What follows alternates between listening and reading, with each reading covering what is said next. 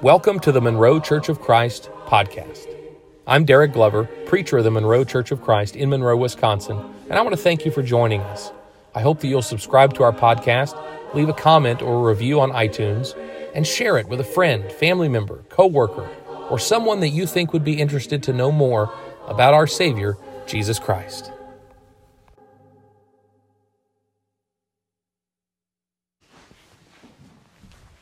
We're continuing our series this morning on the fruit of the Spirit from Galatians. And we have reinforced this idea that the fruit of the Spirit, as it's described in Scripture, is exactly what fruit is it is evidence of our identity, it is a descriptor of who we are, it is the natural result of what we claim to be and the ownership to which we belong in God through the Spirit. So it is an identifying characteristic that, that tells others who we are, it is also that by which we influence others. Those are the two sides of what fruit does, and that's what the fruit of the Spirit does in us. And we're dealing with each characteristic individually. So last week we talked about love, and this week we talk about joy. And this is kind of a tough one. Uh, joy is a really tough characteristic and concept to nail down, and particularly if we're going to talk about it being an outgrowth of having a spirit led life, if we're going to talk about joy being a characteristic that comes from being in the Spirit or having the Spirit in us, that it identifies us and it's how we influence others, we really need to get a pretty clear def- definition of what that is. And joy is kind of a tough one. Um, you may have seen the, uh, the movie Inside Out uh, that came out maybe four years ago or so, uh, the Disney Pixar movie. Amy Poehler plays the character Joy. Um, it, the whole story really takes place in the mind of a, a little girl who's had to relocate from Minnesota to San Francisco. And all of the trauma that goes along with being a small child and having to be uprooted from everything you know and go to a different part of the country. Um, and so there's these characters in her mind that represent the basic emotions. And it's actually really fascinating. There's a lot of really good psychology uh, in that movie. Some really good clinical stuff that they explore through this uh, essentially a kids movie. But Amy Poehler plays the character Joy. And uh, she sees the best in everything, and she wants everything to be happy all the time and everything to be good, and for the person that they are in charge of to have a fulfilling life. But for us in the everyday, joy is a really hard concept to nail down because the English language can be a little bit confusing. And oftentimes when we talk about joy, what we're really talking about is happiness. And what is the difference between happiness and joy? Uh, that has been a question I have kind of tried to struggle with and figure out in preparing for this lesson. What do we really mean when we talk about being happy versus being joyful? Well, happiness, it seems, uh, has something to do with circumstances. We are happy if the weather is nice, we're not happy if the weather's not nice. We're happy if people treat us well. We're not happy if people don't treat us well. I'm happy if I have enough money to live on. I'm not happy if I don't. I'm happy if my day goes well and everything works right and I get where I need to be on time. And I'm not happy if things don't go right during the day. I see this in my children. You probably see it in your children if you're around children very often. Their mood can turn on a dime because if something's going well, they're very happy. When something's not going well, they are not happy. And you can change their mood very quickly. Uh, everyone has seen a child, maybe your own child, throw an absolute fit and turn it off instantly when something starts to go their way. Because happiness is a fickle thing. And happiness is based on happenstance. They do share a root word for a reason because happiness is based in the circumstantial. And so many people and so much about our world tells us to pursue happiness, to chase happiness, to just accumulate all of the things that will make you happy. And what we find, and I think most people would be willing to admit, is that the things that make us happy eventually don't anymore. Go walk through, uh, go walk through St. Vincent de Paul. Go walk through a Goodwill or a thrift store. Go to a garage sale and look at the things that people are just trying to get rid of. And know that at one time someone bought that or it was given to them because it brought them happiness. And now it's on a discount rack at a thrift store because it didn't anymore. Happiness is circumstantial, happiness is short term and short lived and based on what is happening to us, not based on something we necessarily have inherently. We all find out sooner or later that pursuing happiness for happiness' sake is a fool's errand. It will never produce the result that you're looking for to pursue happiness for happiness' sake. No, in fact, the idea of joy and the fruit of the Spirit we call joy is different than happiness. It is not based on circumstance, it's not based on happenstance, and it's not even a feeling in response to anything. Joy is really an attitude. Joy is a point of view. Joy is an outlook on life. It's how we wake up each day and how we approach the various things that will come our way. That's truly what joy is. It is an attitude on life that is not based in events or happenstance or circumstance. But those are still a lot of things in life outside our control. And the pursuit of joy, it's for joy's sake, will also not get you to a joyful place. Because the pursuit of joy and the things that bring us joy can also be fickle. And so here we have these two ideas happiness, which is based on the things that happen to us, joy, which is based on how we see the world, and yet to pursue either one, we fall short because this world can't give us joy. We can't manufacture joy. Joy has to be inspired in something, and the Bible tells us some things that inspire that joy, that drive that joy, that produce that joy in a way that we can't, in our own minds, synthesize.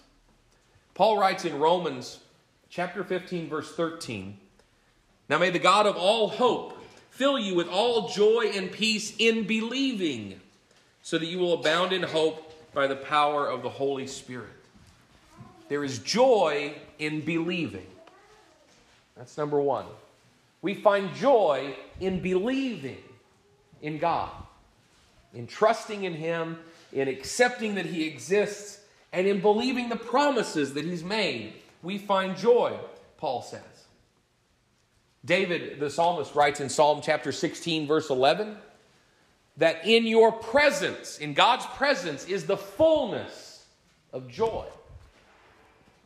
Joy comes from believing. Joy also comes from just being in God's presence. What do we mean?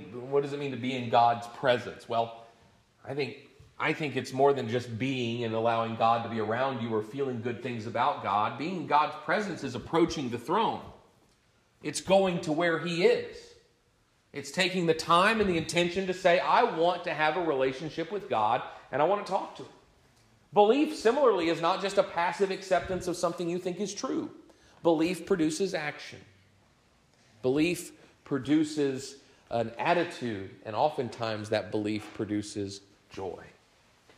When we uh, look at Scripture, we see that joy comes from belief. We see that joy comes from uh, His presence. And then back to Romans in chapter 14, in verse 17. For the kingdom of God is not eating and drinking, but righteousness and peace and joy in the Holy Spirit. And this reinforces for us what Paul would write in Galatians that the fruit of the Spirit is love, and second, it is joy. Joy is the result of a spirit led heart and a spirit led life. We find joy in believing in God. We find joy in trusting Him. We find joy in approaching Him and being in His presence. And we find joy by being filled with His Holy Spirit and being guided by God in our life. Now, that doesn't mean that life is always going to be easy. Having joy doesn't mean that everything is going to go well and it's going to go perfect for you. In fact, we know Jesus said the rain falls on the just and the unjust. Good things happen to good people and bad people. Bad things happen to good people and bad people. Life's not fair. And how we respond to it is the difference between being someone who is focused on this world and someone who is focused on the Spirit. Because sometimes life overwhelms us. Sometimes life pulls and tugs and drags at us, and that's okay. God does not expect those, even those who faithfully uh, follow His Spirit in their heart, He doesn't expect that they will always have a joyful response to the world around them because bad things happen. In fact, you go back to Romans again, you go to chapter 12, uh, just a little bit before we just read. Romans chapter 12, verse 14. Bless those who persecute you, bless and do not curse. Rejoice with those who rejoice, weep with those who weep, be of the same mind toward one another. The, God understands we're going to have good days and bad days. It's okay to mourn, it's okay to grieve, it's okay to cry, it's okay to be upset and angry, and it's okay to respond and surround yourself with people who will help you in that response. There is there are tough days. And sometimes we hear the phrase, well, count your blessings. Count your blessings. When things are going bad, count your blessings. We have a song in our hymnal. Count your blessings. Count your many blessings. Name them one by one. Sometimes we need to make a list. Things that are bothering me today. Things that I'm up against today. It's okay to do that. Satan wants you to make a list of all the things that are going wrong in your life. Satan wants you to think about all the things that aren't right and to focus on that and to get angry about it and to give up. What does God want? Does He want you to make a list of all the good things and the blessings and the happy thoughts? I don't know necessarily if that's what God asks us to do to have lives filled with joy. Sometimes life is not about the good things versus the bad things. What does God say to his own people, his own servants, those he called? What he says to them, like Moses. When Moses says, What, what am I supposed to do? God responds to him and says, What do you have in your hand? His staff. What do you have in your hand? He didn't ask him to think of all the good things that were going on in his life. Think some happy thoughts, count your blessings. What God wants is not necessarily for you to count your blessings, but for you to count your resources. What do you have available to you? When things are overwhelming and things are hard and things are sad, think what is available to me. God revealed the allies to Elijah. He revealed those who would help him, thousands of them opened his eyes to see the warriors in his midst. We have a lot of resources at our disposal. Pursuing happiness will lead to disappointment. Pursuing joy, for joy's sake, will probably also lead to disappointment.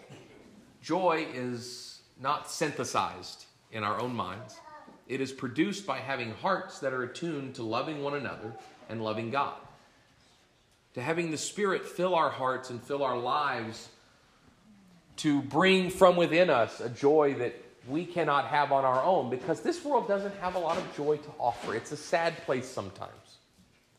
But through our belief, through our pursuit of God's presence, through His Holy Spirit, joy can abound in the heart of the Christian.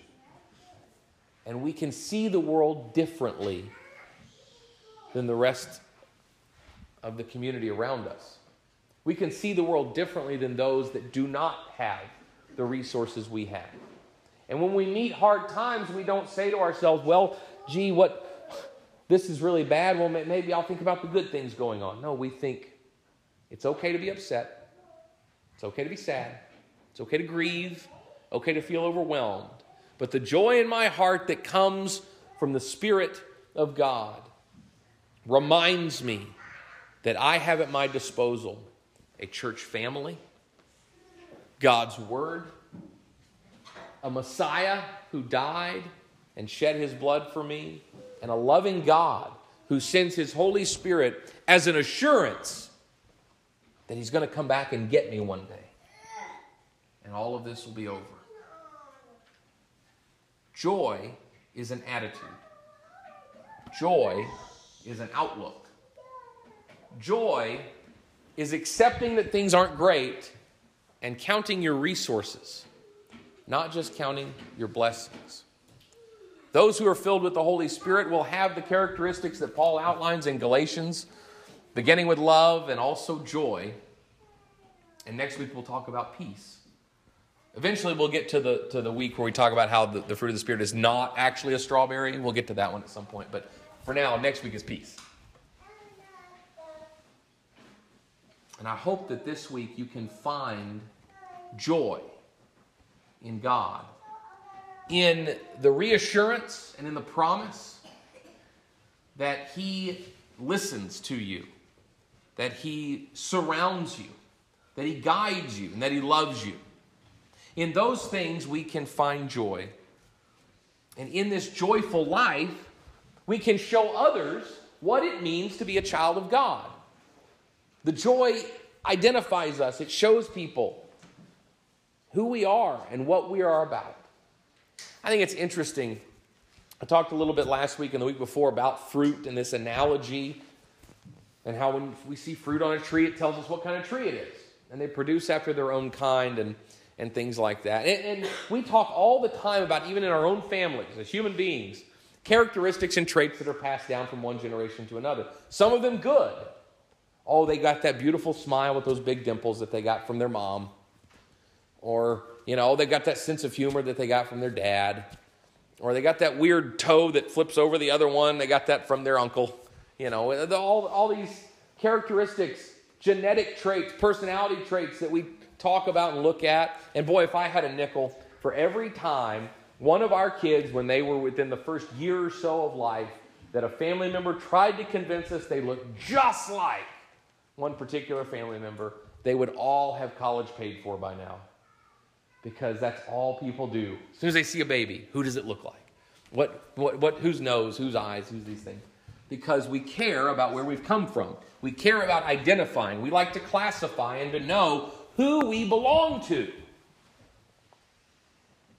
If there is any characteristic by which the world can know us, that we can be set apart, joy, I would think first and foremost would be the starkest contrast. Joy is not optimism versus pessimism. It is not happiness versus sadness.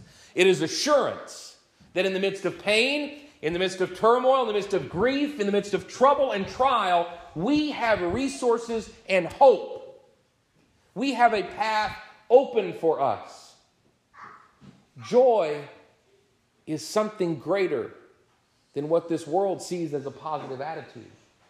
Joy is a trust, it is a commitment, and it is an understanding of what God has truly done for us. It is knowing the final score of the game and then being given the choice of which jersey you're going to put on. That's what our life is in Christ. Jesus won the battle. Game's over. We win. Now, whose team do you want to be on? Joy is clothing ourselves in Christ, knowing the final outcome when this world is done. I hope this week you live with joy exuding from you. I hope that you live to show joy to others. I hope that you live this week to express your confidence in God and in His Son and in His Spirit. Do not chase after joy. Do not chase after happiness, but chase after God. Chase after His Spirit. Fill yourself with it and let joy come out. These fruits, they're not characteristics to check off a list, they're not skills to master. You can't take a class to get good at these things. There are spiritual disciplines, but it all starts with the Spirit. These are the things that result from a heart filled with God. I hope this week joy can be a focus of yours. To meet the challenges of this life in a way that says, I'm different from the world because my hope is in God. My trust is in Jesus. What a wonderful resource we have. And a wonderful resource we have in one another.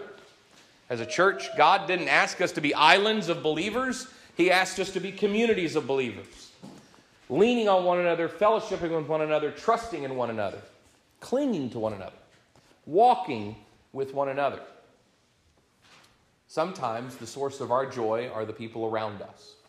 Today we're going to go downstairs and enjoy some time together and eat a meal together. I'm glad that we do that regularly. Uh, I'm really, it, it's larger congregations uh, don't get to do that all the time. You know, I, I grew up for the most part in a, in a pretty large congregation. Um, you know, eight, nine hundred people by the time we moved here. Well, they didn't have full congregational potlucks like this. Uh, they couldn't. Some, you know, once every year or two maybe, but for the most part, that kind of fellowship wasn't possible.